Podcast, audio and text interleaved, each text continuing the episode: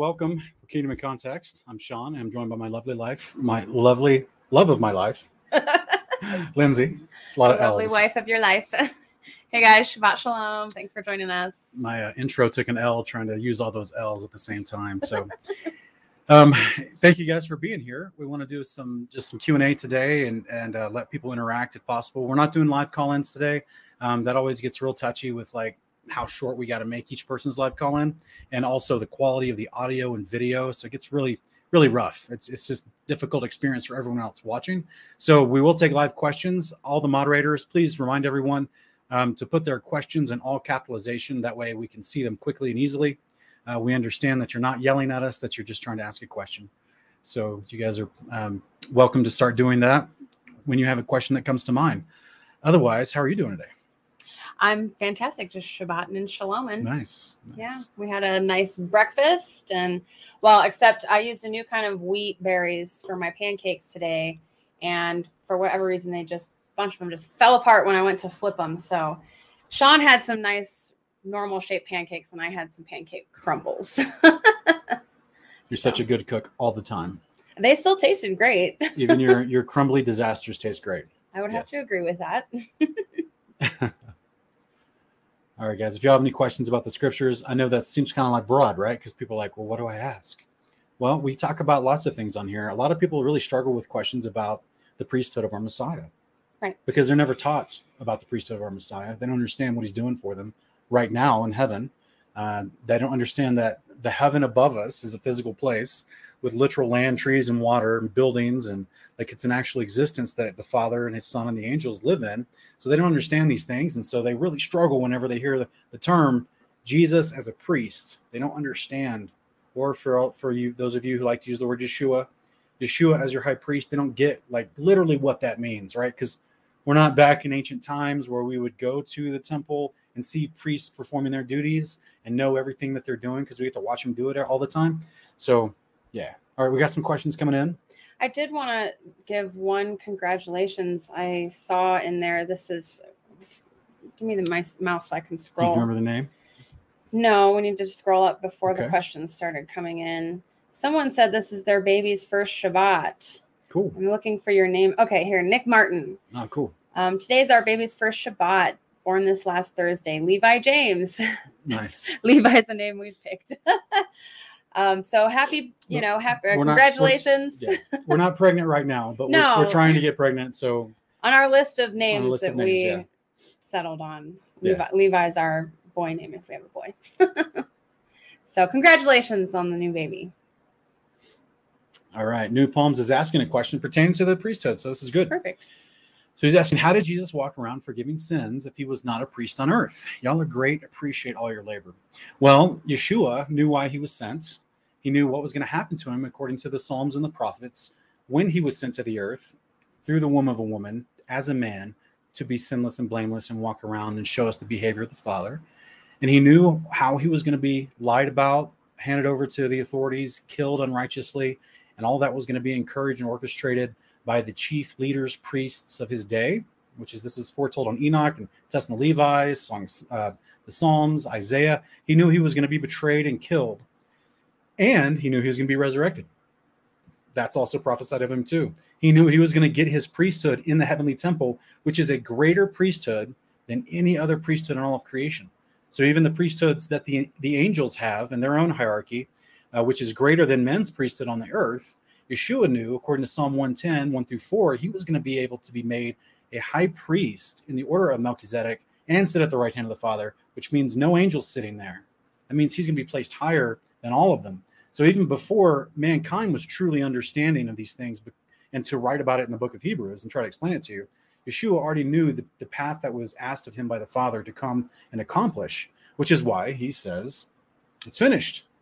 Right? That's actually why he says it's finished on the cross and not to say the law's done away with, which is what dispensational people try to impose on it, right?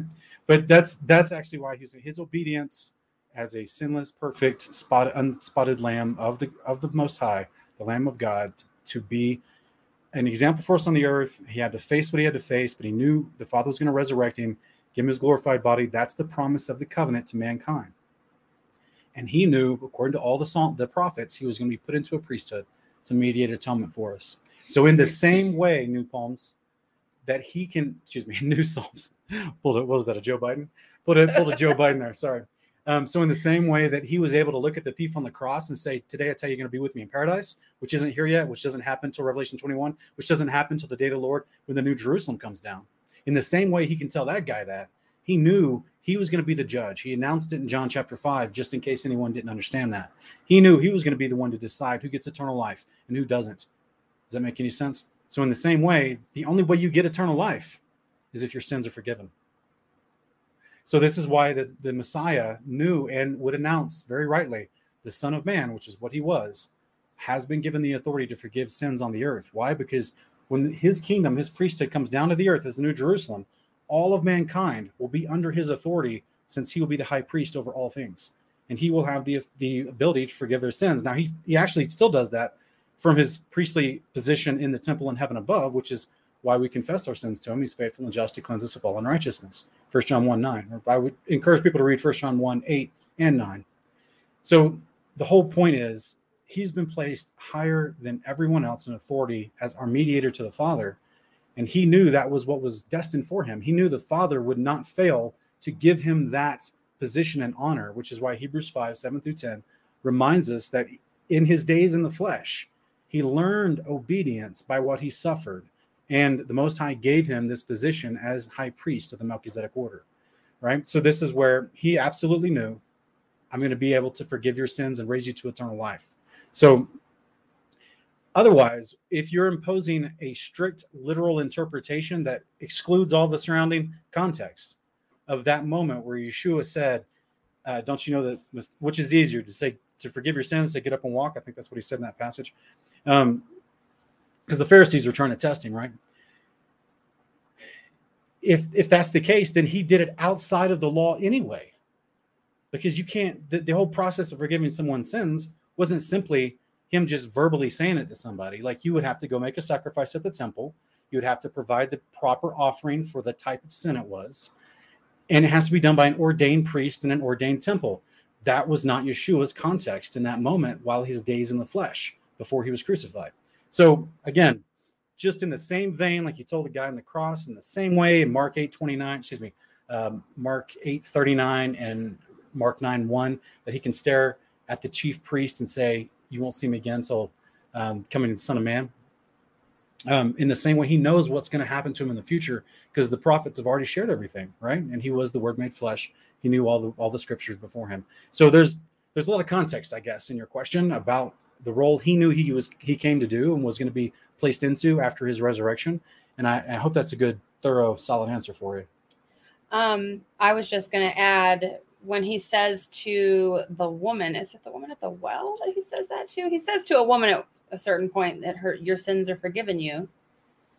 Um, and in my in my understanding, that's him affirming her faith in mm-hmm. him as the Messiah who is able to fully forgive her and deliver her from sin at the resurrection sure. through his authority Let's, that's been given to him. I mean, there's even a whole other vein in this that could take another 30 minutes to answer as far as the angelic priesthood that's already happening in heaven all yeah. the time, guys. So when the priesthood on the earth is not, it's failed as it did some, at times in history, and there was no standing temple, and the exiles were away, and there was no sacrifices being done. There was still a temple in heaven that the angels minister to on behalf of righteous Israel, on behalf of the repentance. So whether Yeshua has been ordained in his role or not, whether men on the earth are unfaithful or not, there was already since creation, there was a priesthood of angels that minister. This is what the Testament of Levi, chapters three and four, explain to us, which is why I'm guessing it's one of the reasons why some ancient cultures put it in their canon because they realized yeah. it was buried with the Dead Sea Scrolls as well. It just didn't make it into the American canon. But because they understood the priesthood, and that this is why you know I, I think it's so important that people are aware of that broadcast I did uh, exposing how Rachel Elior, the Hebrew uh, emeritus professor at Hebrew University, she's a, um, the professor of the Dead Sea Scroll research how her conclusions were so baffling to her because in the modern day she's studying the Dead Sea Scrolls and she starts to realize, hey, wait a minute, the first century uh, leaders of Israel, they which would be the Pharisees, not the apostles, they were being persecuted. So the first century, from a woman who's involved in active Judaism, to say the first century leaders of Israel, that's the Pharisees that we see mentioned in the scriptures, they started telling people you cannot read Enoch, Jubilees, and the Testament of the 12 uh, uh, patriarchs. Because it explains the priesthood of Yeshua and what he was meant to come and do. And they didn't, they knew people would easily believe in him if they, that's why they were easily believing in him Yeah. in the first century. They knew they understood books. what a priest was and they understood that Yeshua was sent to be their high priest, Yeah. Not the imposters that Yeshua had to deal with on the ground. So this is a huge topic, but it's a great question, uh, New Psalms. All right, to our prospectors, we've gotten this question a couple times in the past. Um, do you want to jump on this one? You want to tackle this one, or do you want me to? Um, yeah, we actually addressed it in the last Q and A that we did, I believe. Um, so baptism in the in the Old Testament context was the mikvah. It was the washing of water before you approached the tabernacle where the presence of the Lord was, or the glory of the Lord, um, the angel of the presence. Um, so baptism that was the original. I, I can't remember. There's a whole um, there's a whole explanation for how we ended up with this word baptism as opposed to washing. Um, but in the New Testament context, quote unquote, I mean, it's definitely in the context of an outside symbol of your commitment to the covenant. Repentance. Um, you know, and your rep- your commitment to repentance of sin and the symbolism of being washed in the water of the Holy Spirit and all of that. So, um, Well, Sean- just just as it was an outward symbol in the Old Testament as well, because people saw people getting cleansed Right. and getting ready to go to the temple. Right, but now obviously we're not having to wash our feet and our hands and our things before we approach a physical building. Right. So that's why I said in the New Testament context, and by that I mean the the post AD 70 context. You know, after Israel was finally completely scattered as a nation, and there was no more um, washing, even to go to a temple that wasn't necessarily being run by proper priests. Um, now, in that context, that's what baptism is is for. It's that symbolic um, outward representation of and it's in my opinion it's just just like you know um, keeping the sabbath eating clean um, wearing your tassels the things that people do on the outside that you know represent their commitment to the covenant so That's right. Lisa Seaver is asking, what will us girls' job be in the new kingdom? Well, what does the Torah describe? Right? What, what are the many different ways that you can be a blessing to the people and to the Father, um, both as a prophetess, someone that speaks boldly, proclaims repentance, and teaching the, the scriptures thoroughly with sound doctrine? Uh, that's a huge, important job. We see people like that even in the New Testament, like uh, Anna from the tribe of Asher in Luke chapter 2. Um, she's in the temple. It says she never left it. Yeah. She was there night and day. She wasn't just loitering. right she wasn't just hanging out with nothing to do. She's not just bumming. She was there. She the ladies who came to the temple, she would engage with them. She would, as Malachi 2, 4 through 7 would explain, people that are ministers of the temple, right? Specifically priests, are supposed to know sound doctrine. So are the prophets. So if you're called a prophetess, that means you know sound doctrine and can teach other women and other young ladies the sound doctrine of the Lord. Does that make sense? So there's there's going to be tons and tons of opportunity for that in the new kingdom. i'm just hoping that my job is the tour guide for all of the crystal mines that i'm hopefully going to be getting to open and dig through for the rest of eternity You'll be able to like walk through the mountains and see where the veins of crystal yeah are. that's i'll have my x-ray vision Yes, to just and find all the veins of nowhere to start digging. Yeah. But no i mean if you think about it there is a lot of stuff to be done surrounding the work of the temple i mean think about all of the livestock that's cared for all of the food that's prepared um, washing of laundry i know that might sound not so fun or something but i would imagine that wa- washing laundry is even going to be fun in the kingdom i'm sure because we're going to be in eternity so there'll be lots of stuff to do besides just performing sacrifices You're like, hey, these clothes need to be dried. And I'd be like, all right, load them up. And I just stretch my arms out and put the clothes on. And I just fly up to like 100,000 feet and back down again. They're all dry. Be great. Okay. Be good is asking, is it strange that Abraham did not question Yahweh when he asked him to sacrifice his only son? People have written entire book on the silence of Abraham. so this is one of those moments where uh, whoever's writing these books for these types of topics topics i hope that the father truly put that on their heart and i hope they're not just bored with what they think the bible is talking about because they have to come up with a an entire speculative book on this particular very minute concept in scripture um, in my opinion yeah, abraham had already been tested multiple times as the book of jubilees tells us and he knew what a test looked like which is why he says to isaac in genesis Yahweh will provide the lamb. Yeah. So Hebrews 11 affirms to you that Abraham was being tested, right? So if you're a wise man who follows the Torah, which is what Genesis 26 5 tells us Abraham was, you definitely, Jubilees 19 affirms in chapter 17 through 19 that he knew he was being tested and he was patient and humble in spirit during these different types of tests in his life. This particular one was just one of 10 different types of tests in his life that Jubilees expounds upon. So the point is, you, you start to realize okay, the Father is testing me. He's asking me if I'm going to be faithful. All I know is it's very it's it's very telling to me that he would tell Isaac, yeah, I was going to provide the lamb. Right. Yeah, that's fine. So, and remember, there's an angel of the presence with him this whole time. A lot of people forget this part. I mean, it's literally the one who spoke to him and told him to stop with the knife. It's literally the one, you know. So, it's this is one I've in my Torah portions I've tried to show in multiple episodes how this angel of the presence was was with Abraham, Isaac, and Jacob like all the time. Yeah. Like he was constantly helping them with stuff and around them. And uh, Isaac even says, "The Lord will be with me when on this journey." And he goes and stays for 20 years in Laban's house, right? So it was a, uh, to me, it's there was they had so much angelic interaction that it wasn't it wasn't a big surprise.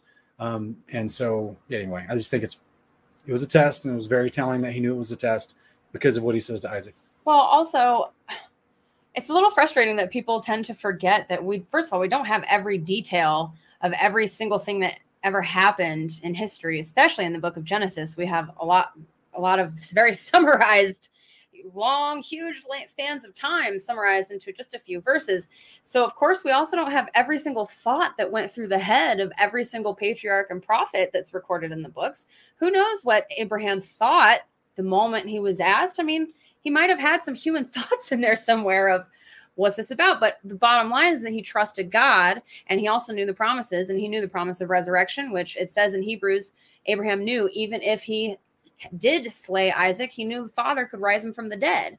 So I just always want people to remember that anytime there's an argument about some silence in the book, it's like, well, hey, that's not really an argument because we we don't have every single second of human history recorded in there for us.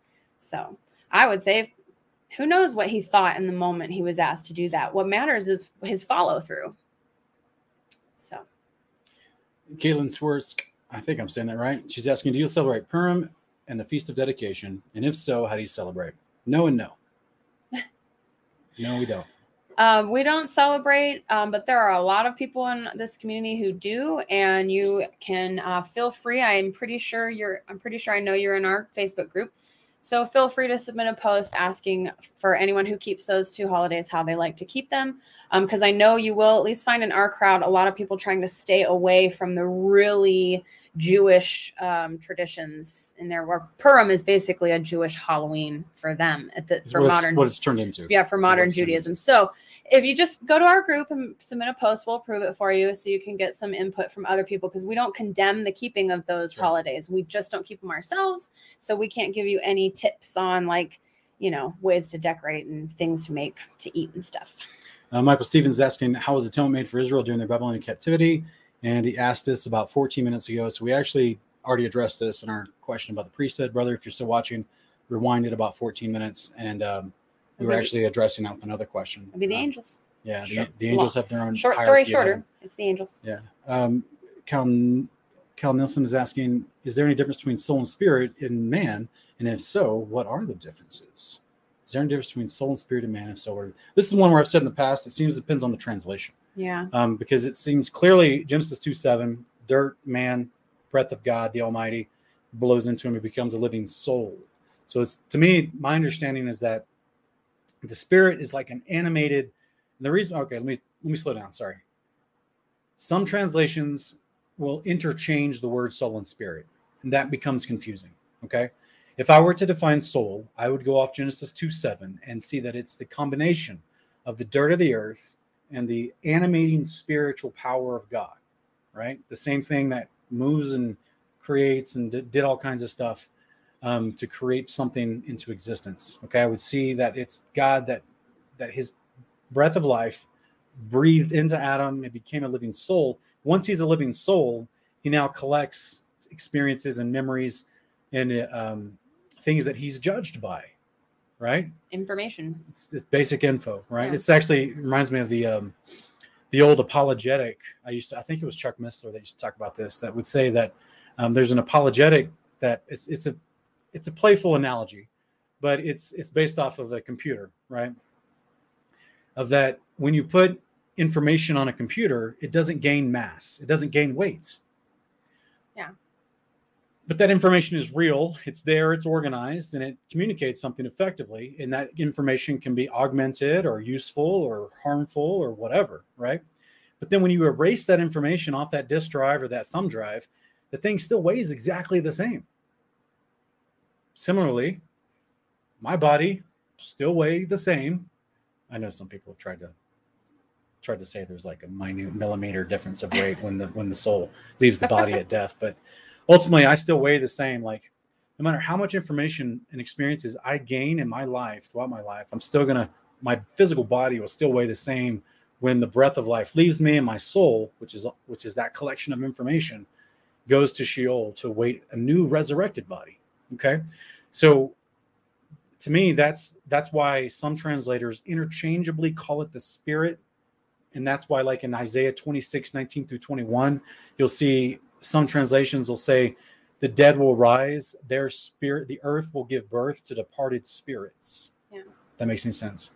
Um, which is interesting because that kind of translated language is very consistent with how Enoch speaks about the soul Yeah. about the spirits in Sheol, the spirits of man without bodies.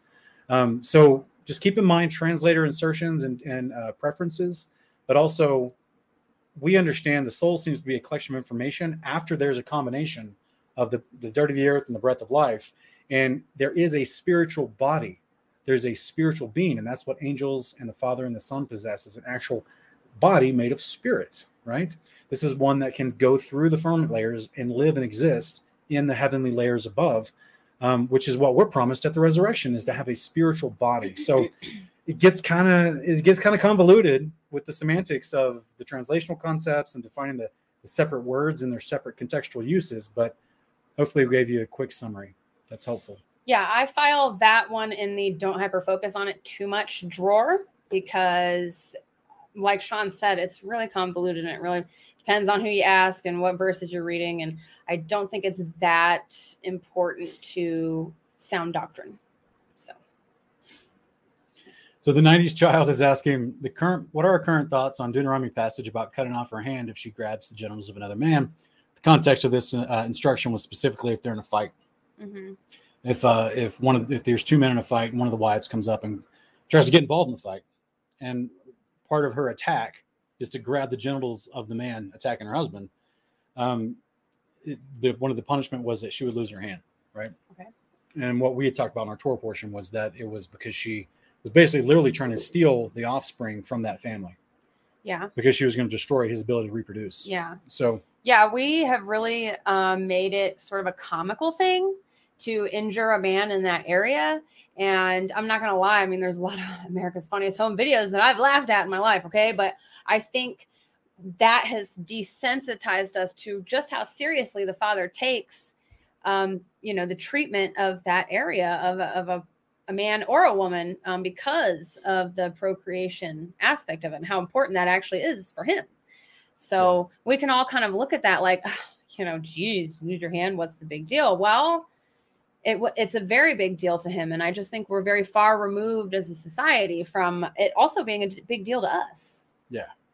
So I don't know if this was a thing because the rest of his question, he's asking if taken literally, you'd think it would elaborate on how to make clean the bloody wound.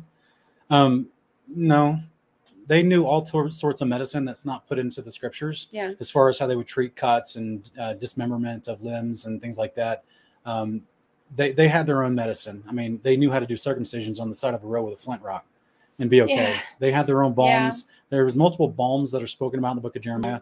They, they these people weren't dumb. These weren't cave dwellers. Yeah. And These people built the pyramids. let's So just literally. remember like, of course, the Bible is the word of God, but it's not the only uh, written words in existence. You know, it's not the only books Right. um, that, that human, that mankind ever had. It's not the only knowledge mankind had and shared with each other as societies and tribes and clans and whatnot. So, um, yeah, No, brother, I'm sorry. I don't think it will be.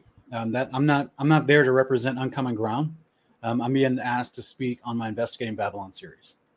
So a little bit different topic, different channel, different thing. I know it can be confusing because it kind of all blends it together and everything, but maybe in the future we'll get invited um, as uncommon ground. But uh, I don't want to I don't want to disrespect uh, the, the person inviting me by by you know uh, showcasing and making a, an or, a thing out of something a topic she didn't invite me to go to go there for. Does that make any sense? All right. Um, Nick Martin is asking, "Wait, what's up, Nick? How you doing? Um, you think there were any watchers that denied Azazel's proposal to fornicate with women? You know, I don't know. It's one of those behind the scenes concepts. Like I think of the the archangels that were faithful, uh, the ones listed off in the same book of Enoch in chapter twenty, the seven. And I think you know, was Michael around anywhere? You know what I'm saying? Like he he's clearly told us that he's the one. He's the he's the angel that's been tasked as the guardian of all the all the believers of Israel as the head leading angel. So uh, was he there on the earth doing helping mankind also at some point, um, specifically with the descendants of uh, of Adam down through Noah, and then the rebellious angels got together and messed with other descendants. I, I don't know. It's interesting. Um, it's interesting thought, but it's hard to say. I don't see any writings on it. Just another detail that's not provided for us. But in my in my book I'm working on, there's I'll have all those details. But it's all just speculate. It's all just you know fiction. Uh, We're talking about a, a fiction trilogy he wants to write, not his study guide that he's working on right So now. mi- FYI. Yeah, many years ago, guys, I um I Oh, started a book. Well, I've told him before, but Okay. many years ago, like in 2007, was when I started the research. Um, I it it uh, escalated in 2010 to 2014 when I was getting all three books in the trilogy fleshed out, and I realized it was a huge story. It was going to be have to actually be like eight to nine books and not just three. And so um, the first three books, though, was was you know the ones that were written, and, and I had started submitting uh, proposals to um, agents and uh, uh, literary publishing companies and literary agents, and I got a few offers, but they were really bad offers because I was a I was an author, I was a new author that had never been published before, and I didn't have any kind of following, right? Which is what the literary industry calls a platform. Well, now we kind of do. We're still pretty small, but we kind of, you know, we have um, our channel here just at 17,000 on Kingdom Context. Thank you, everybody. Appreciate that. But, um, but literary publishing companies, they want to see you have like, you know, 50 to 100,000 followers before they give you a book deal. So, and some people just didn't want to take on the nature of the topic because it's about, it was about the 100 years leading up to the flood and there's rebellious angels involved. There's Noah. There's the whole family. There's Nephilim. Can we say the title? Yeah, I was calling it Days of the Deluge. Uh, it was going to be a whole series. So, but that's because I I've self-published two books in the past, and I, I like to write, and um, and this was me trying to bring in a practical way, you know, for people to learn from. I was trying to bring that story of the hundred years leading up to the flood and Noah building the boat and all the struggles he may have went through and overcome to make that a reality, having to deal with the rebellious angels and the Nephilim existing in the same time period as he and he did, and uh, what would it look like in that world and all the wars and everything, and so it's a big, it's a big, big novel story. Um, Historical fiction. yeah, historical fiction. Yeah. So that's that's what I was quickly referencing. Cue all of the comments accusing you of starting your channel just to start a following, just to publish your books. If that was the case, you'd have heard me talking about it weekly. I just see it now. I'm like, Yeah. oh, these people are like, that's why he started his channel. He just wants to sell people his books. yeah, you wouldn't have you wouldn't have waited. I wouldn't have waited four years to, to give you an actual explanation of the book. Well, plus you've got to rewrite all three Yeah. of them now, anyways, because he he Yeah. woke up to the There's more Torah that I want to put in there. Yeah, more Torah. There's the the firmament. I've got to change the firm Yeah. because that was before I understood biblical cosmology, Yeah. right? So there's some there's some things I have to Yeah, change in Mother it. Babylon in there, or that might be No, for a no, later. that's that's for the, later the three books after the flood. So. Um, Travis Sims, we we answer this question so often, brother. I don't want to be disrespectful to ignore your question. I just we answer it so often. Well, we can just shortly answer I, it. I do, but we actually have an entire video we've made for I addressed this specifically. So if you go to if you type in in the YouTube search bar Kingdom Cast, that's Kingdom Cast, not Kingdom in Context. Kingdom and Cast is our secondary channel. And you type in um, you know, why do Torah men grow beards or something? I can't remember the exact title. Um, Hannibal's in the chat. He may remember the exact title, but um, but if you type that into the YouTube search bar, your, the video will pop up. It's like three to four minutes long, and I address this exact questions. Uh, the scripture that most people use is taken out of context. They were marring the sides of their beard as a um, ritual, as a as an actual occultic ritual to a god named Oratol, which is a Canaanite deity. It had nothing to do with men just being wanting to shave their beard. Does that make any sense? There's no instruction No in the Torah to that a man has to grow a beard. Right. Okay. So um, that's the quick quick thing, but I expound in greater detail in that video I mentioned. All right. Travis Sims is also asking about when's it lawful to divorce. Deuteronomy 22, I believe. Is that the chapter that lays it big- out for us? This is a big topic, babe. Um, this won't, this won't be a short answer. Um, but for the sake of everybody else that's asking questions, I'm going to try to make it brief. But obviously, we got First Corinthians 7, adultery. Um, you've got, you know, a lot of people use that Deuteronomy verse. Atheists and agnostics and people that hate scripture will use that Deuteronomy verse to say that, oh, if, if a woman just displeases his wife, he can get rid of her. But one of the reasons, according to the actual Hebrew, we tried to show this in a Torah portion one time. One of the reasons that it would call her displeasurable is because he found that she was being fornicating with something else, or she was basically cheating on him. So it's still consistent with what Paul mentions in 1 Corinthians 7. It wasn't just that she doesn't sweep the house the way you like, or she put on a little weight, or she's she had kids and now she doesn't have sex with you as much. That's not what it means. It meant literally that she was in most, and especially in the cultural case, she was fornicating literally by worshiping another god. Yeah. So it, it had more to do with rebellion against the covenant and becoming and doing the practices of those who've rejected Israel and rejected the faith of Yahweh versus just you having a fight with your wife. You know what I'm saying? So So that's the short, short, short version. yeah, and unequal yoking is also addressed in, um, but that's the root of that issue that you just explained. That they'd be very unequally yoked if she is, you know, betraying the covenant covenant to go worship other gods, Engaging in temple prostitution. Yeah. Yeah. Um, actual physical abuse is not is Is not allowed. is not allowed and is grounds for divorce. So I also just want to get that out of the way. I am an advocate for survivors of domestic violence, both male and female. And just way too often, I see a lot of people saying, if you're being literally abused, you have to endure that, or you're allowed to separate, but you can never divorce. And um, I would say that's in, not true either. in ancient days, if, if a woman was literally being abused, she could not hide that because Yeah. she needs to come to the temple to be evaluated by the priests for her family's sacrifice. She would come with her family, with her husband, to the temple to be evaluated and to confess her sins as a part of the constant weekly engagement of the people of Israel with the priests of Israel. Okay. So priests of Israel see that she has all these bruises on her because they didn't cover their whole face. It's not Islam, right? Yeah. and she's being physically abused or she needs to go or that that word travels through the community of women to, to an elder or to a leader or to a priest well the priests were the judges guys think about this for one minute and the reason why this becomes such a contentious issue is because it's not specifically stated Right. right but what is specifically stated you can't beat your children and you can't beat your animals you think your wife suddenly is lesser value than those Yeah. so people that pr- promote this, it's it's complete. I'm not saying you are, uh, Travis. No, yeah, we're not saying you we're are. we're expounding on your question for people that may be listening, but but there are there are men out there that promote this idea and say, well, the Bible doesn't tell you you can't beat your wife. You know what? The Bible also doesn't tell you you can't stick a knife in your arm every day and not kill yourself, but just hurt yourself. Yeah. It doesn't tell you that, but you're not supposed to do that. You're, you're inflicting harm, right? You're supposed to love and cherish your wife as you as Christ loves the church or as Yahweh loves Israel. It's the same concept, right? So, of course, you can't beat your beat your wife. Of course, in the same way you can't beat your animals, right? You're supposed to love these things and cherish them, take care of them, Yeah. be gentle and kind with them.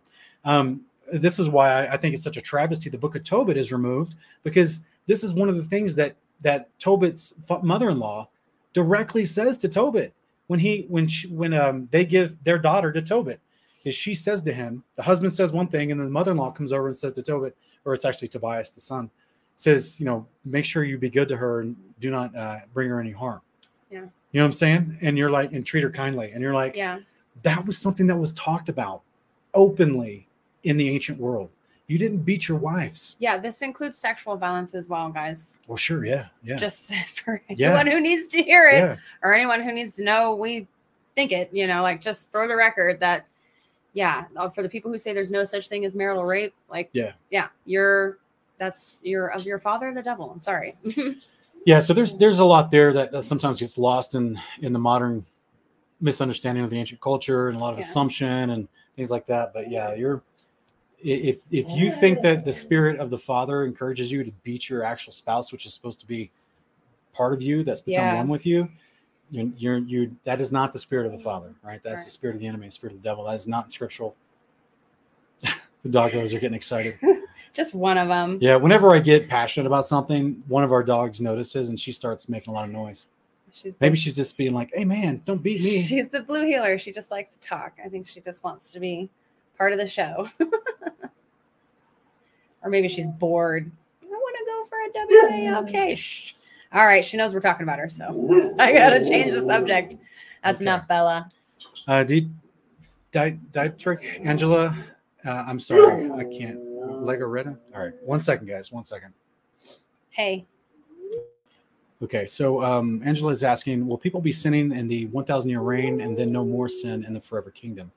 Mortals who have not given big, taken part in the first resurrection that are still alive and repopulating the earth, um, who live around the kingdom of God that descended, they will still be sinning. They will be coming to the priesthood to confess their sins and make atonements. Um, they will be coming up for the feast days where there's atonement offerings made for them.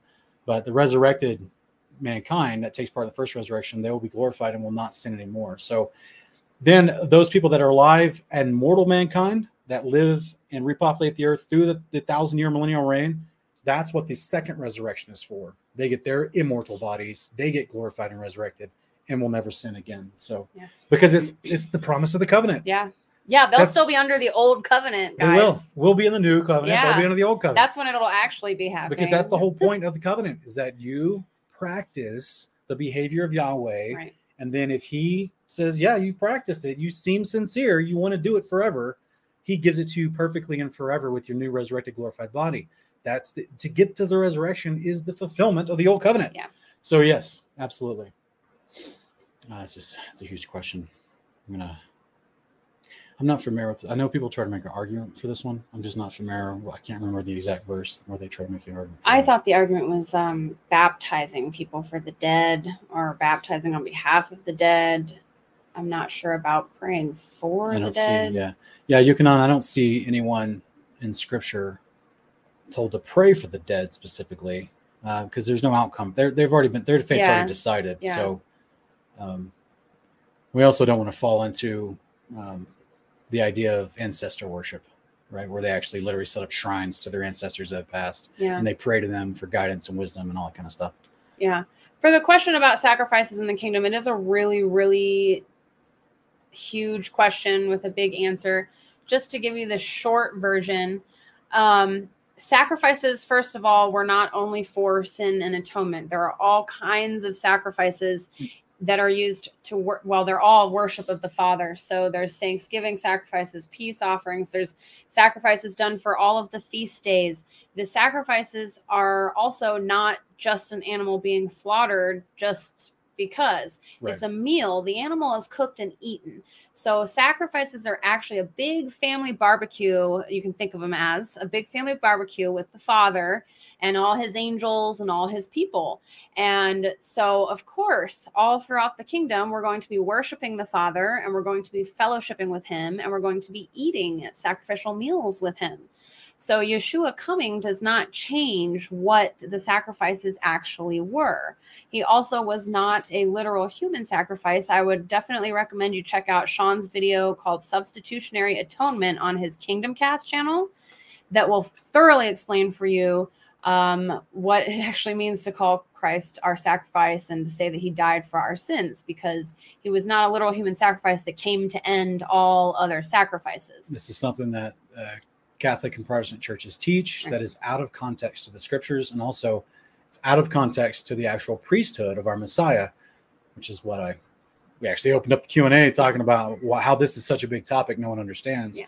um, which would cause questions like this and teachings where you got this question from a teaching. Sure. Someone told you at a church at some point, sacrifice is done away with. You know what I mean? yeah, Yeshua is our final sacrifice. Not realizing that literally Hebrews 8 1 5 says he's doing them in heaven right now on your behalf. Like right now, today, even today, especially today. It's a Sabbath. Yeah. So like he's literally having a, a, a, a meal to to court the favor of Yahweh on your behalf. That's the part of a priest. It's his propitiation for you. It's his mediation for you. It's his intercession, right? Is to him to go to the Father and say, Hey, yes, I know they're messing up, but they're under my care. I'm discipling them. I got it. Thank you. Yeah. Thank you for thank you for showing them mercy. I got them. Trust me. And the Father says, I trust you. Right? You showed me you can do it perfectly. You're the best teacher they could ever have. And I've given you the power to give them the spirits through your priesthood office. And so therefore he becomes not only our intercessor, but he becomes our help in helping us with this, the spirit, right? So it's a it's a wonderful position for the high priest over Israel, right? It was a very a position with great responsibility. With great power comes great responsibility. Yeah. But he's not Spider-Man. He's our Messiah. He's very practical, right? So I guess yeah, there's a whole bunch of assumptions built into questions like these. Yeah. Um, but it's but it's a good question, Ocean. Thanks for asking. Okay, walking with Paul. He's asking. There's some assumptions made in here as well. Yeah, some big assumptions. Walking with Paul is asking, Sean, given your Unitarian theology, which that's an assumption, brother, I'm not a Unitarian. Uh, can one pray to and or worship Jesus? Please explain your reasoning and thank you. Well, I'm not a Unitarian. To my understanding, Unitarians, um, the predominant belief of Unitarians is that they believe Jesus did not exist in heaven before he was sent to the earth through the womb of Mary, the woman. I do not believe that. We've done tons of tons of videos to talk. I don't. I can't even think of one because I've addressed it so many times in so many videos for four years. I can't even think of one specifically right now. Um, maybe. Oh man, um, all of our Enoch Son videos. of the Father playlist. Uh, the Son of the Father playlist is a good one. Um, if you want to go to our playlist, go to Son of the Father. I got five videos there breaking down the Trinity and how I don't agree with the Trinity, which should also help you understand that I'm not a Unitarian yeah, unless you're just looking to put a label on something. Um, and I'm not an Arian uh, because they also believe that he that Yeshua couldn't have, could not and cannot and embody the fullness of the of the Godhead, yeah. which is anti-scriptural. Um, but ultimately, all these are just silly labels that are brought about from the Yeah. Catholic Church. Yeah. Right. And that's something that we don't we don't mess with that. we're not we're here. not Tarians of any sort. We Yeah. just are Bible Tarians. We just take the words for what they say. That there's a father and he begot a son, and a father precedes a son. So the father existed before the son, and the father is the creator of the son. And they're one in spirit and purpose, and they both have the Holy Spirit, who is not a separate person or separate member of the Godhead. We just believe in the Father and His Son. It's, it's hard for some. But your second question, the idea of Yeshua, our Messiah, the Son of God, teaches us to pray to the Father. So just as in all of Israel, again, this is, goes into just you know, I'm, I'm not saying walking with Paul. I don't know your history with the scriptures. I'm not I'm not putting this on you. I'm just saying in general, a lot of people do not understand the idea of what it means that we would call Yeshua our Lord and our High Priest, but yet he's still under the authority of the Father that was given to him by the Father, and we still pray to the Father. They don't understand that that breakdown because there's so much Trinitarian doctrine that they're they're weeding through, right? So much confusion there. The, the Messiah told us to pray to the Father. It's very simple. Just as any high priest of ancient Israel would tell you to pray to the Father. So when you in ancient Israel, if you were to go, according to the Torah, if you're going to go into the to the temple or the tabernacle to confess your sins to the priest and provide your your lamb or your handful of flour or your whatever, your first fruits or whatever, that priest receives your confession of sin and then mediates on your behalf to the Yeah. Father. The the person bringing their confession, the priest, both of them are still praying to the Father. yeah. That's why Yeshua is our high priest. So Yeah, we pray to the Father in the name of Jesus or Yeshua, which means in the authority of Yeshua. So we're acknowledging when we say we pray this in Yeshua's name, we're acknowledging He's the authority over us that's going to take those prayers, our confession, and mediate before the Father on our behalf. So it can be confusing because of the you know praying in his name. But if you remember name means authority not just oh we pray to the literal name yeshua. Um it might become e- a little easier to understand that you know where it's under his authority that we're praying to the father so he's still involved in the process and he's still worthy of our worship in the sense of we will bow to Yeah. him every knee will bow to him you there's different definitions of the word worship and one of them is bowing in honor of somebody but the other definition is sacrificing to and giving a food offering to and so that kind of worship uh, is only done to the father even with yeshua Yeshua does he it to the Father. only on his own behalf, worships yeah. to the father with the sacrifices that he um, offers so it's also understanding you know which version of the word worship are you using because absolutely jesus is our true worshipful master and uh you know we will bow to him Yes. but we're not going to make sacrifices to him Yeah, he's we he makes the sacrifice on our behalf Exactly. with us to the Father, Yeah. right? He's he's going to be giving his thank offering Yeah. to the Father too, because he's he's the Son. He's not the Father. Why is this such a? It, it reminds me of the, the whole the whole gender confusion concept going on in our culture right now, where the Trinitarian thought process is to make a Father and a Son not have definitions anymore, yeah and to be like they're just oh they're just the same. They're the and you're like no they're not. well they're same. the same but they're different a they say- trinitarian will tell you they're the same but they're different they have the same essence and you try to say well what do you mean by essence well they're made of the same substance okay but they're different entities but Yeah. yet one is still equal and co- co-equal and co-eternal yet in one so then we have two fathers.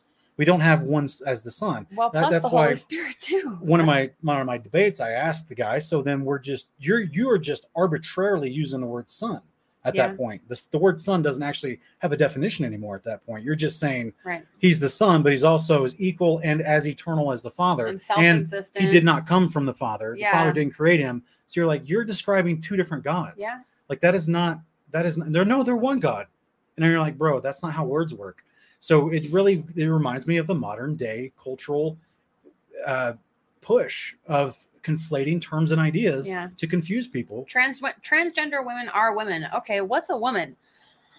A woman is Only a woman whoever that. identifies as a woman.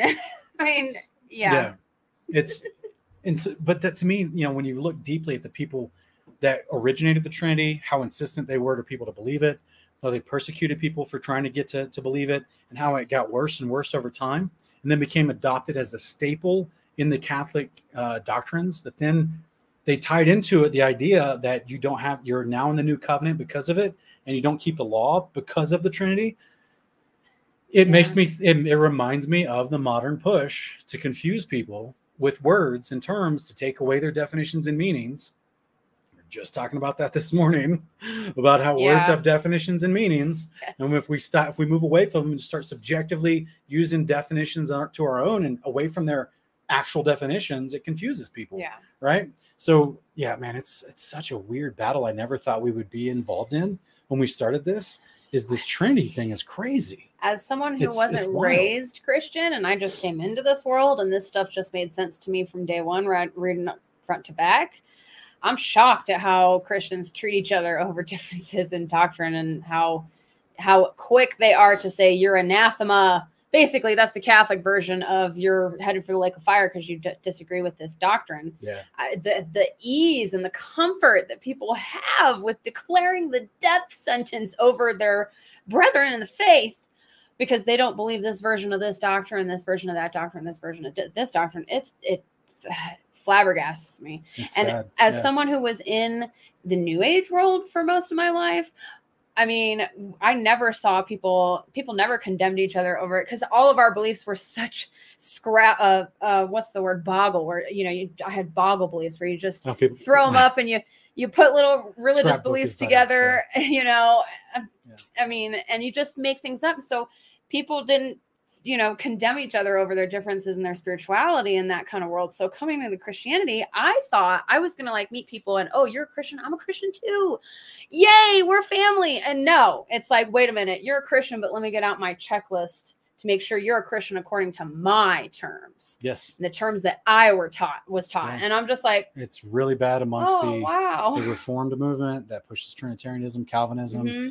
Uh, a lot of southern baptist teaching mixed in with that and I'm, I'm talking about denominations and doctrines at the same Right. time because they're most prevalent in those and it's yeah it's sad it's really sad and in some what we jokingly call Torah terrorism. Yes, People that come into the realization of the Torah and they do the same thing, but with the law of God instead of with, you know, fourth, fifth century philosophers or Catholic philosophers. I mean, we have people So- telling us we're not true believers because we won't outright condemn everyone who keeps Christmas. Like, we have people telling us we're not believers because we don't teach the bride divorce and remarriage doctrine. Like, it's it's it's insane, y'all.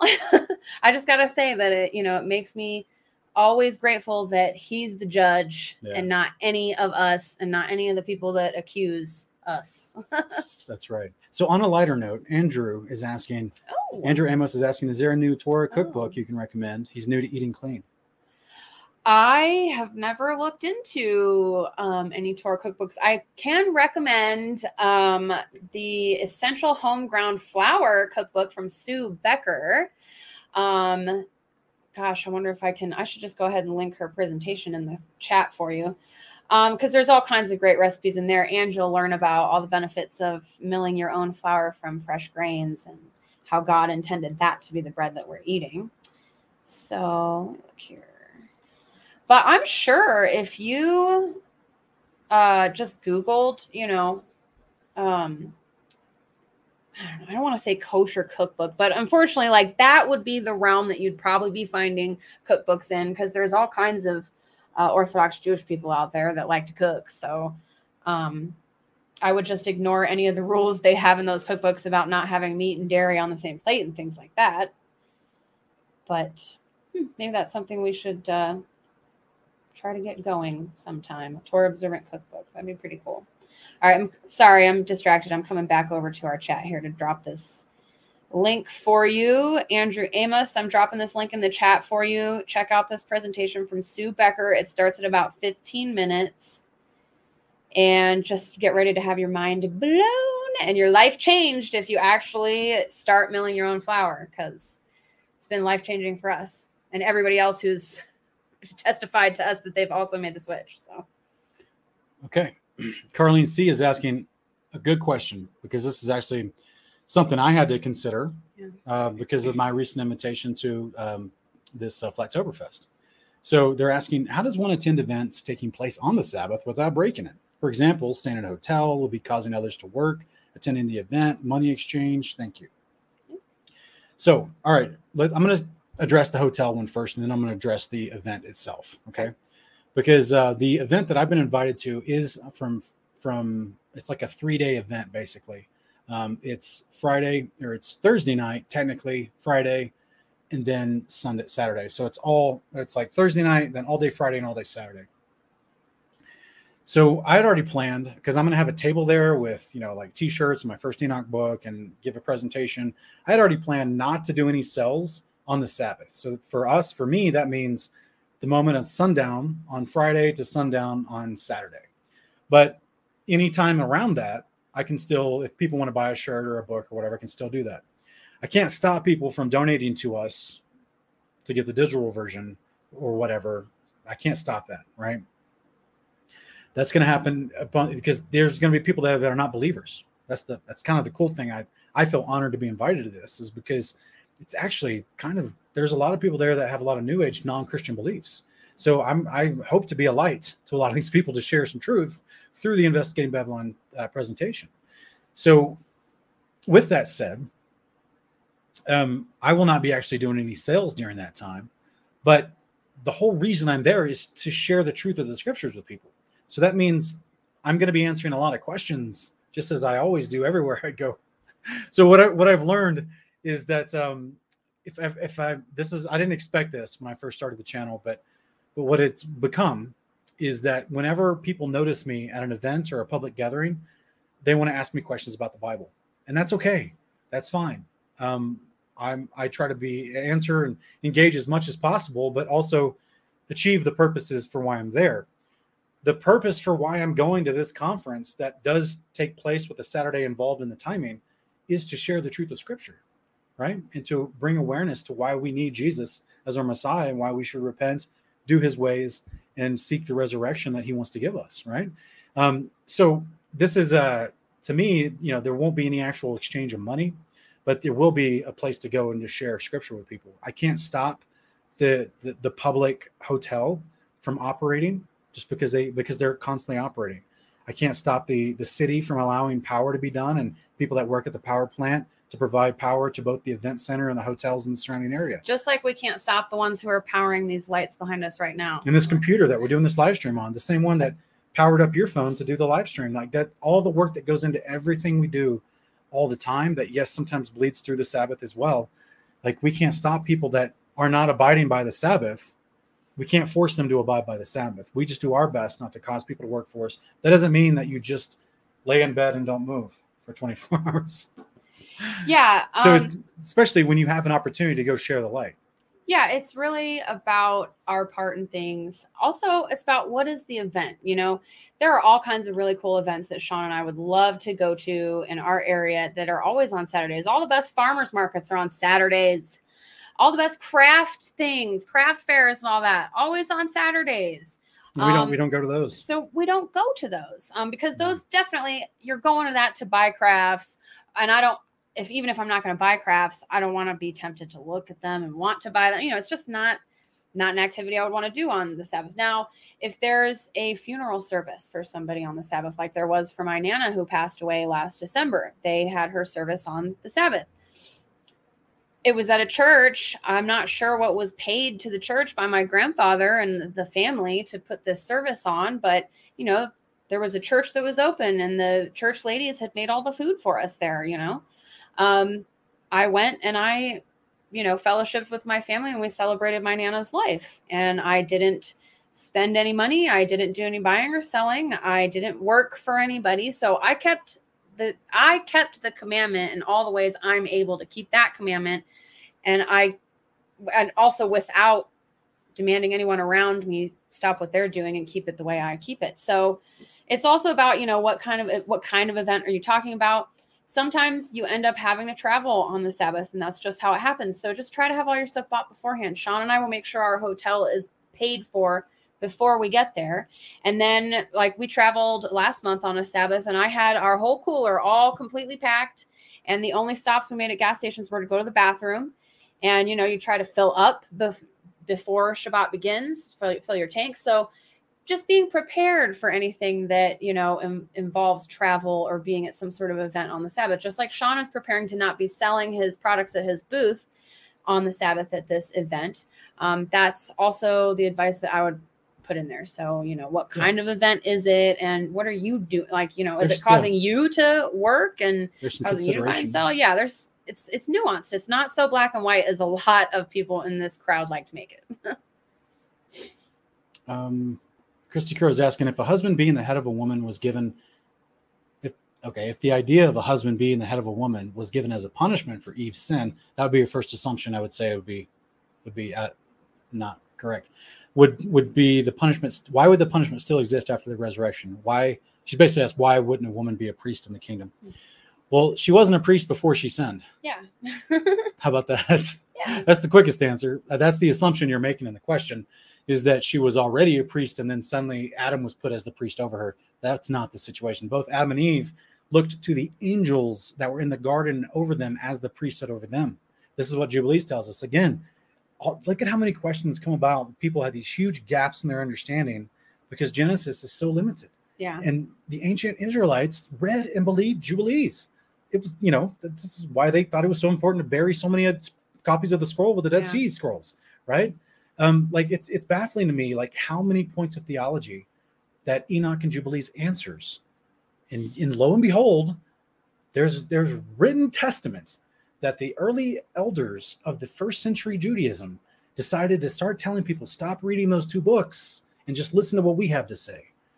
Now we have all this confusion even when it comes to little Yeah. questions like this. It's just uh, it's it's so heartbreaking. It's so heartbreaking. But yes sister it's a great question you're assuming that eve was already a priest before this event and that's not true adam and eve were there in the garden according to jubilees for seven years the angels were over them and teaching them the ways of yahweh and how to how to live and how to do husbandry with everything and how to exist in the garden and not get kicked out right Yeah, and what's the downside here? What what really is the punishment? it's not a punishment that's Wow. you know What really is the downside? It's not that uh they're in a marriage and the husband is head of the household in a marriage.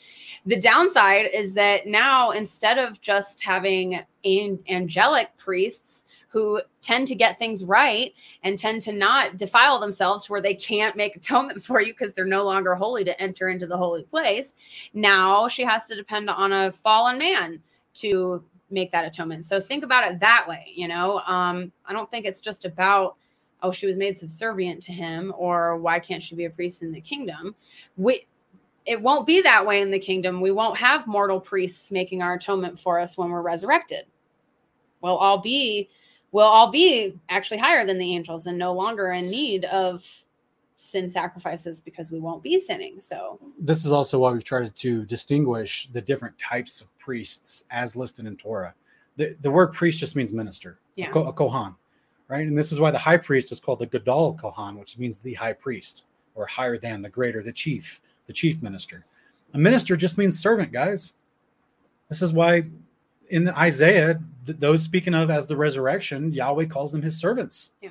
You will be his servant in his house he's the head authority. Yeah. You're going to be subservient to the Father, yeah, right? In your resurrected, glorified female body, which will have the fullness of the law on your female hearts. And so you then will be still a servant in his house. You just may not be the high priest who does specific certain sacrifices before him, but you're still going to be a minister in his house. Yeah. So it's kind of a terminology, breaking down some of the semantics, I guess. But hopefully that's an encouraging answer for you. Um, all right. Obed is asking, how do I know the Father's will in finding a wife for me? The faith match is unrealistic here.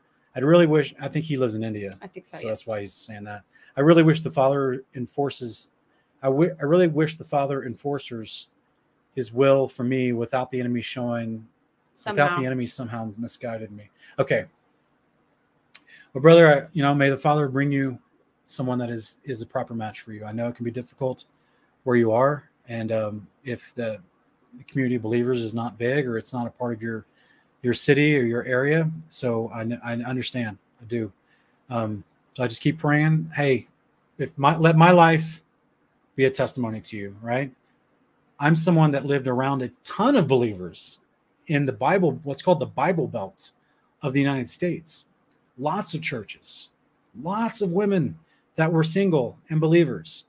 But I did not find the one that he had for me until a certain time period. Now, there was some there was some growth that I was still I had to do, and then there was just also some growth she still had to do. Yeah, I had to cook in the oven quite a bit longer. So we he was you know if we're using a cooking metaphor, we were both still being baked and prepared Yes. before we could be assembled together, right? So I know it can be frustrating, brother, but remember this didn't happen. Like I, I married someone when I was much earlier, my much younger, when I was early twenties, and I was not equally yoked at all. It was a bad situation. Um, we ended up divorcing after four years. It was, but then I, I went many, many years without, you know, getting married again because I was trying to make better decisions, and I was the father was still working on me a lot, right? Father was still preparing her all that time as well. So I'm 43 now, but I did not marry her until I was 38. So think about that. So I, I, waited 38 years before I finally found the one that he asked for me that I feel like is my perfect, my perfect companion and helpmate. And she's amazing and she's perfectly baked for me. she's it was wonderful. So it takes time. I know it can be frustrating if you haven't found it yet, but do not give up hope, brother. Why? That's just my personal story, right? But let's look at the scriptural story. Abraham literally grew up in Babylon, Mhm. and Father still brought him a righteous woman. Yeah. He literally grew up around the entirety of the offshoots of the nations that were deceived and been dispersed from the Tower of Babel. Hardly anyone worshiping Yahweh. And he's and of the little bit of amount of people that actually worshiped Yahweh, Father brought Abraham a righteous woman. So Abraham was righteous, doing faithfully the commandment, statutes, and the Torah of Yahweh. So this this would be my first encouragement to you. Put yourself on that path. I'm not saying you're not. I think you are, right? Stay on that path and, and trust that he'll bring you a helpmate for you. He can do it. He did it in the in the most slimmest of circumstances in Abraham's day. And he did it for me as well. So um, just be encouraged. Okay. Yeah, and just for the record, I wasn't even looking to for a boyfriend or to date or to be courted or anything. I actually, after my experience, um, with a really violent relationship, I had sworn off relationships altogether and I was just going to be alone for the rest of my life. And I certainly never thought I would get married. I still had very feminist programming in my head that, you know, marriage was bondage and oppression. So, you know, the father brought Sean into my life and I knew immediately the first time we talked on FaceTime that I was supposed like he was my husband when I was going to marry him. I felt there was something, there's some weird knowing in me. So, you know, he'll he'll bring it around really like when you're not looking for it, in my opinion. Um, so I would just like to ask everyone watching that if you would please lift our friend Obed up and this situation that he's in, because I'm I'm pretty sure he's in India, so I know that's a really tough place to be um, in terms of meeting other believers. So if y'all would just lift him up, that the Father would show His will for him if he has a righteous woman for him somewhere. Okay, we're we're sorely behind on the questions. There's a lot, guys. um, we're trying to.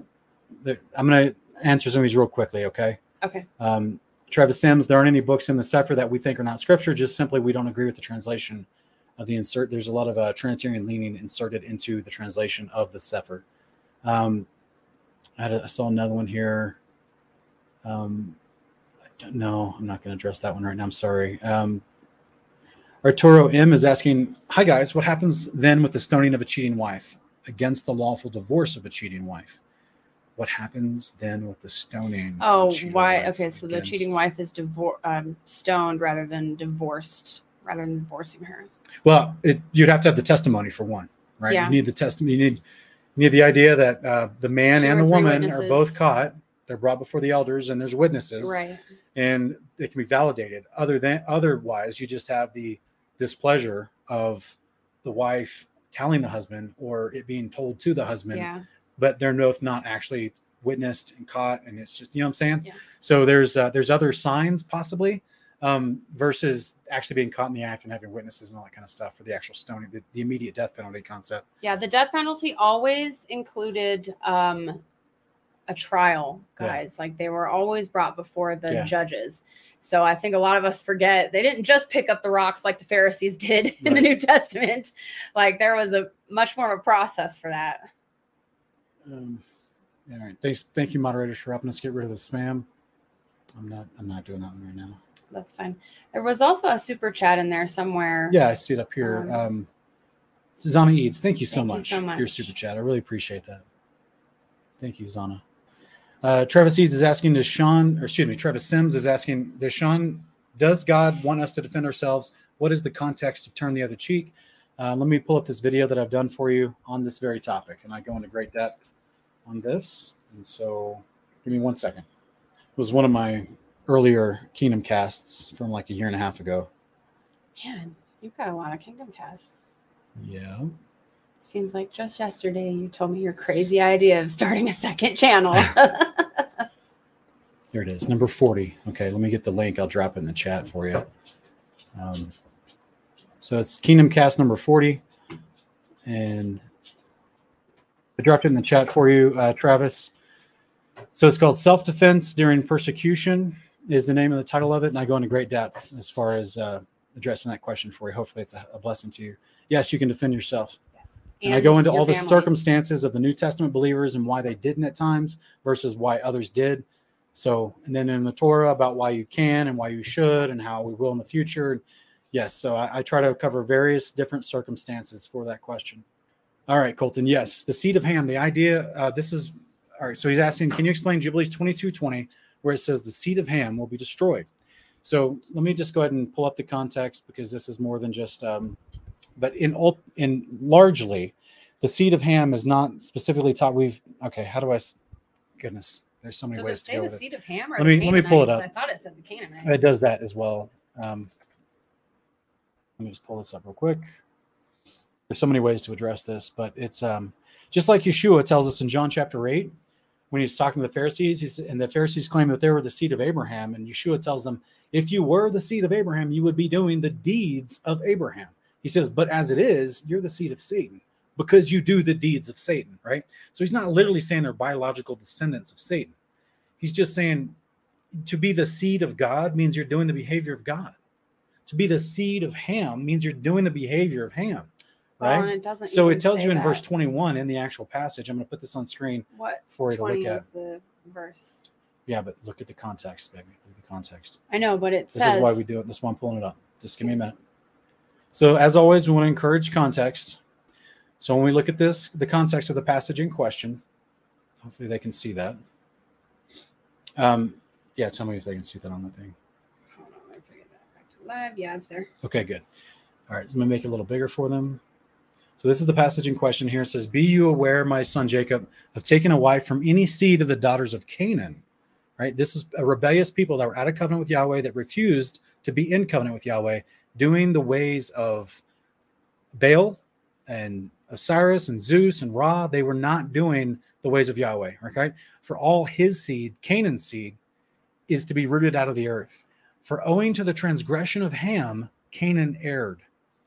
And all his seed shall be destroyed from off the earth, and all the residue thereof, and none springing from him shall be saved in the day of judgment. So this bless you, baby. This is a this is a language that's often used in scripture and culturally was used to speak about how your behavior made you a son or daughter of somebody. Because you they had a discipleship culture back then. They had a a master pupil culture, right? Where you would have to understand if you were the master of Yeshua, you were a child of Yeshua, essentially. It's this, it's why Paul would reference himself as being a father over his disciples. Okay. So therefore, these people would be considered seeds of God or seeds of you know children of God because they do the commandments, right? Does that make any sense? It was a, that language was used culturally about these concepts, and this is the same language being used by a Hebrew Moses who wrote Jubilees to explain that same concept as far as if you're doing the behavior, which Canaan, because of the transgression, the behavior of Ham, Canaan picked up on that same behavior. And that's why all who share that behavior will be removed from the earth on the day of judgment because you're not respecting the behavior of Yahweh. So, with that said, if you go to, can they see this? I'll just change screens. Can they see it? I don't think they can. So I'm gonna I'm gonna put another video up for you, okay? Because I think the the root of your question, Colton, is because you may not have heard a good breakdown on Jubilees chapter seven, where it explains exactly what Canaan actually did. Right? People think that Canaan had a baby with Noah's mother, and that's where Ham. No, or excuse wife, me. People people think that Ham had a baby with Noah's with his mother, and that's where Canaan came from. That is not true. That is Canaan was already two years old when that event happened in Genesis nine and Jubilee seven. So let me pull this uh, scripture up for you on screen real quick, and uh, not the scripture. I'm pull the video up where I talk about this in great depth. Give me just a minute here, and you can go over this.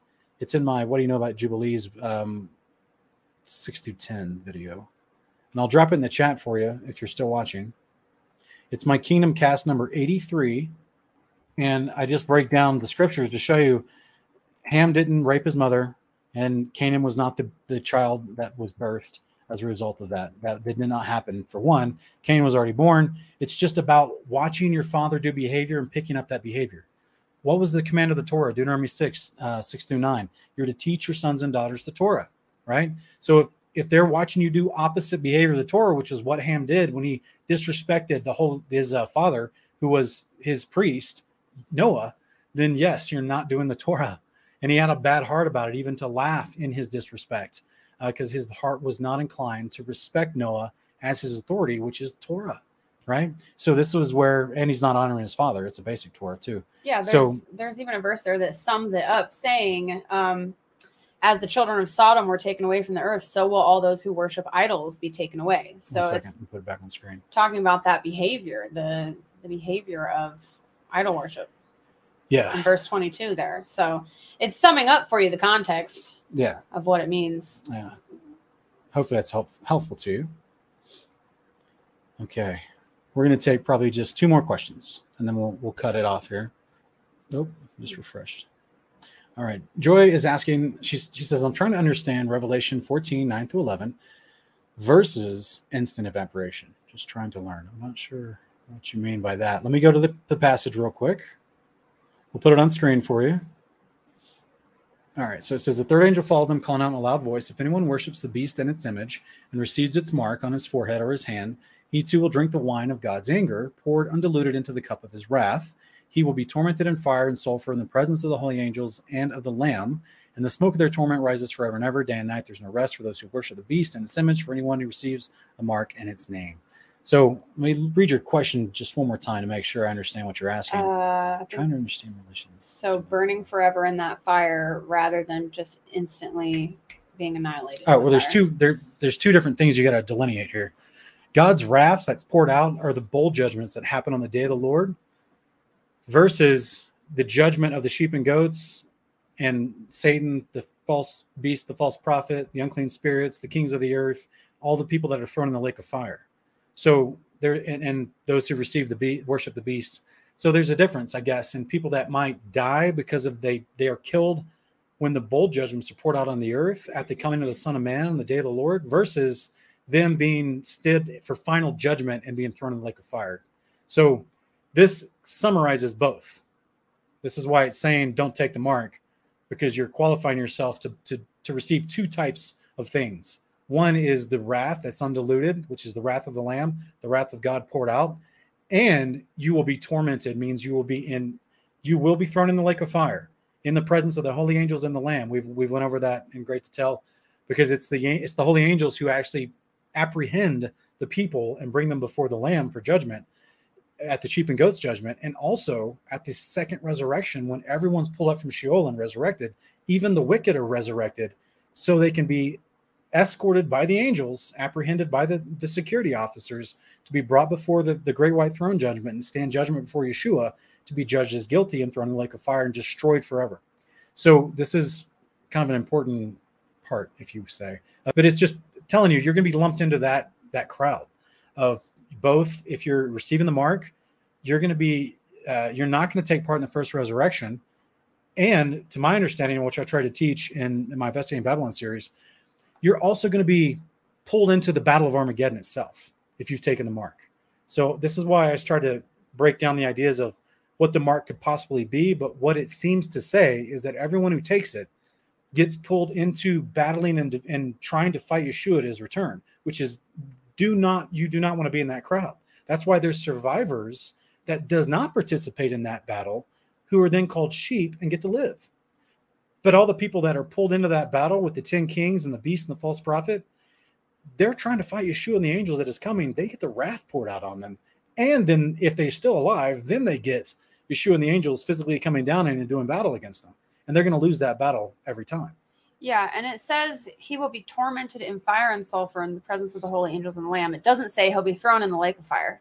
And it also says the smoke of well, their that's that's what that means. That's the that's what I was trying to explain. Is there's the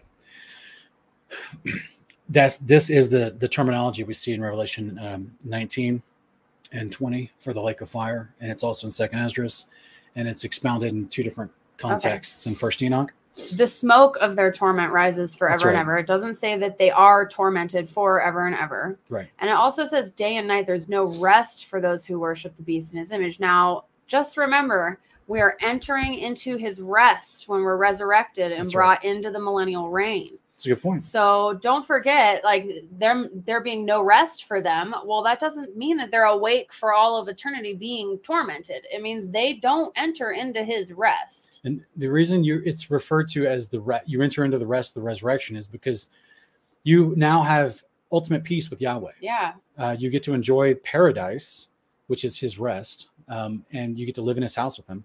And since you'll never sin, there'll never ever be enmity between you and him. There'll never be friction because you're never going to disregard his commands. You're never going to do opposite behavior than him in his house. yeah, we'll get to rest from all of the wickedness that we live in in this world. Like, we'll it'll be a rest for us because we'll never have to deal with, you know, being the peculiar people on the earth anymore. Like, we'll be the we'll be the main peeps. the earth will follow our lead.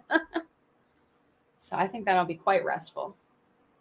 Okay, guys, we're trying to catch up on some of these. We'll just take one more question though. Uh, there's been so many. Yeah, please don't take it personal if we didn't answer your question. Um, I'm gonna just have to. Unfortunately, that's a good question. I just got to skip over it because it's going to take 30 yeah, minutes. it's much longer. That's a that's a whole teaching. Um, this isn't going to be uh, an official question. I'll just tell you real quick. Gabriel, go to stay on this Kingdom in Context channel. Go to my videos and go down to my Kingdom Come playlist. I got three videos. I'm going to be adding more to that playlist later, but there's three videos in it right now. Kingdom Come, and I address um, that uh, as well. And also, I have um, a video that you can type in Kingdom in Context YouTube, um, Doctrine of Demons, Part One, and I address specifically the preterism argument there. So you're welcome to check that out. Hopefully, that's a help to you. Man, that trolls are persistent today with their spam. Crazy. I wonder if they do that to people that are doing like new age broadcasts with healing and whatever know. whatever they do on the I wonder if they come in there and troll those live chats. Oh, thank you. Uh I hope I'm saying that right. Is it Dietrich? Dietrich. Dietrich, Angela. Thank you so much for the super chat. I really appreciate that. That's that's kind. Man, we still haven't. Okay, we're about to catch up now. Guys, if you want to ask a question, like we've we bypassed a couple questions that are just like partial sentences. Make sure it's a fully written question. You know, I don't, I can't make up the rest of the question for you. I can't assume to know what you're asking. You have to write a full, a full regular sentence with a question mark, so I know what you're actually saying. It's I can't just assume. Thank you for the prayer, Tracy Jones. Oh, thank you, Tracy. I appreciate that. Okay. All right. I'm going to take this question real quick. Gabriel's asking, this will be our last one, guys. Thank you so much. Regarding Acts 24 5, would you differentiate the Nazarene from the so called Christians of the first centuries? Uh, no. Um, because some of the church fathers condemned the Nazarene. So I don't I don't know about those claims for one. Yeah. So you'd have to show me what church fathers um, and there's a lot of things that happened but, but from the end of the first century AD to the fourth and fifth century AD between good-hearted believers versus uh, Italian philosophers that came in Yeah. and started creating what we now know as the Catholic Church and its original ideas. to the faith. A lot of the Gentiles that became faithful but Yeah. didn't have the foundation of the Torah looked at Hebrew believers differently, and there was a lot of animosity because the the synagogues, the Jewish Pharisee-led synagogues, persecuted Yeah. believers. Rome was persecuted. There's a lot of Yeah. confusion during those times, guys. So I don't know the exact claim you're making. All I know is that I believe Acts 11 that Christians were first called Christians At at this Antioch. Antioch. Yeah. It's just that simple. It's not. They weren't. They were literally just the same group of believers being persecuted, like Peter and John and Philip and Barnabas and Paul and all those guys. It's the same. Um, we don't see any great differentiation between the writings of Irenaeus and Justin Martyr, which was just 40 to 50 years later. Um, so I would say I would need more evidence of what you're talking about and where you're saying some church fathers condemn the Nazarene. Says I've seen some really bad teachings on the Nazarene um, from someone that used to be a believer that is no longer that I tried to privately address and he ignored it. So uh, yeah, I don't know where you're getting that term, why you're asking this specific question, or the claims that you're building off of. And I apologize, I can't give you a better answer than that. um, you know, it's an honor to be persecuted for being a Christian. And whether you're personally repulsed by the term or not, the world's going to look at you as a Christian no matter what you're calling yourself. Because if you follow Yeshua of the scriptures, that's that sets you apart from the world. And what the world has come to know us has as as Christians. And so um, I just think that instead of being so adamant about trying to change the label for ourselves, um, just rejoice in it, man. Rejoice in being peculiar. Rejoice in the world not understanding us. Um, you know, just re- rejoice in those things. Rejoice in waking up from your own cognitive dissonance and your own ignorance to the fullness of the Torah, and rejoice in your ability to be a light to other Christians to show them, you know, the fullness of the Torah. So I would just encourage anyone who feels like so repulsed by that word Christian, um, you know, take that to the Father because I I think there's a heart issue there. If you're that bothered by it that you want to make sure people are calling you by something else, and then that you want to figure out, okay, what do we need to be called by? I just feel like it just gets us even into more of the sects and the cults and the denominations and the separation and division and you know um, i'm a christian and i don't i'm i'm not ashamed to have people call me a christian or to call myself a christian. If you knew my whole life what i thought of christianity and christians like you would understand. It's a big deal for me to call myself one. So i just i just wouldn't worry so much about that guys. It's funny you say that because we, you know, I was just talking this week to you about um, about we're going to be adding West Blaze to our Kingdom in Context, hanging on his word study group, and um, and putting his his logo and his name and the title and his logo and the banner and everything. And so, um, man, these chat these spam guys are really spamming today. They must have a whole bunch of bot accounts. Um, and so we were talking about that about you know West Blaze was making a joke that it's now going to be like the longest group name ever, and um, I was telling West Blaze I was like, yeah, I would love to figure out a way to create like a name for for multiple online ministries that that teach what we all teach, which is the gospel of the kingdom, and all the different you know the different facets of the gospel of the kingdom, which a lot of churches don't talk about, right? Yeah. So it be, does become unique that certain ministries are actually talking about it and others aren't. And if those ministries got together and that's what they were known for talking about, then people would start to call them their own denomination, Right. which is sad, right? But it's like we try to cover the whole Bible and talk about everything in it and make sure we remind people that the whole context of the Bible is the Messiah's message, which was the con- the good news of the coming kingdom of God, a literal coming kingdom of God to the earth with the New Jerusalem. And but to come up with a name that would encapsulate all those ministries as one, we then would probably be called a denominational based off that name, which is sad because it just, you know, pigeonholes you into some weirdness and become a, can become a slanderous term or mm-hmm. can become a derogatory term, Sure. you know, that other people who disagree with us. It's just sad that that's the way that things like that get happening because just it's the tribal nature of man.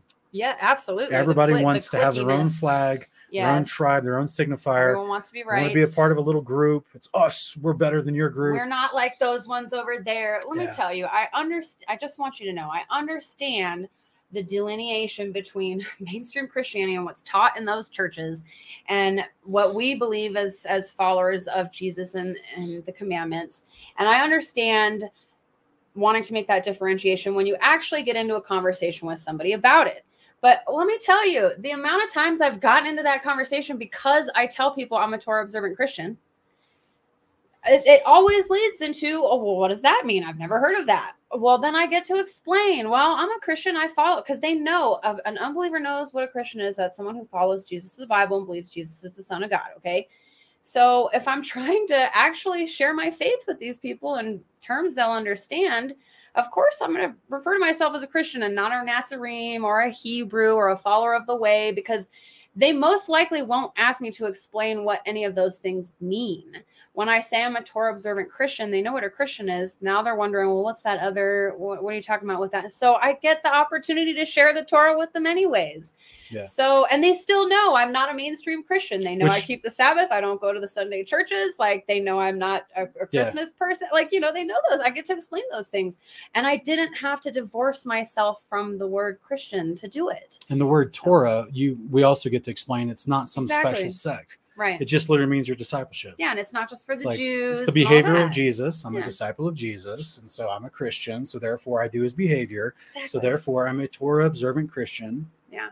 Versus people who claim the Torah is bad and was not the behavior of Jesus. Those people are mistaken. yeah.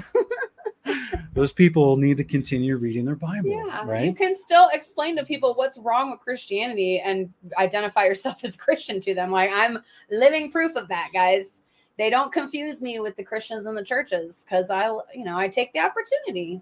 Yeah. So, Okay. Thank you so much for joining us. We appreciate it. Uh, we're gonna go W A L K with our dogs. yeah. So um, we thank you guys for being here, for engaging, for asking good questions, um, and for all your support and your love for us and your prayers for us um, as we try to conceive.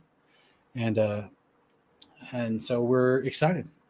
We're excited to see what happens. Yeah. We're praying that we don't get to Abraham and Sarah's age, but uh, Yeah. I'm, but my dad, hey, my granddad lived to be like 91, so you never know. Now I'm eating all this natural wheat yeah. this natural ground flour that's that has good nutrients in it. Who knows? Maybe I'll get to 120. Yeah. And I'm only 36. I keep telling myself. so, Can you imagine if we were still doing this and I was like 110? No. It'd be like a- be like a- Like virtual reality hologram kingdom in context. And I'm like in a big room walking around. You can see my whole body, and I'm well, I'm with my cane, and I'm like, I've been saying this for 70 years now. Being a Christian just means keeping the commandments. That's all it means, guys. It's not complicated. Yeah. So thank you guys and everything he said. Plus, I love you too. So we just appreciate you guys joining us. Thanks, guys. We'll see you next time. Yeah. Have a great week. Bye.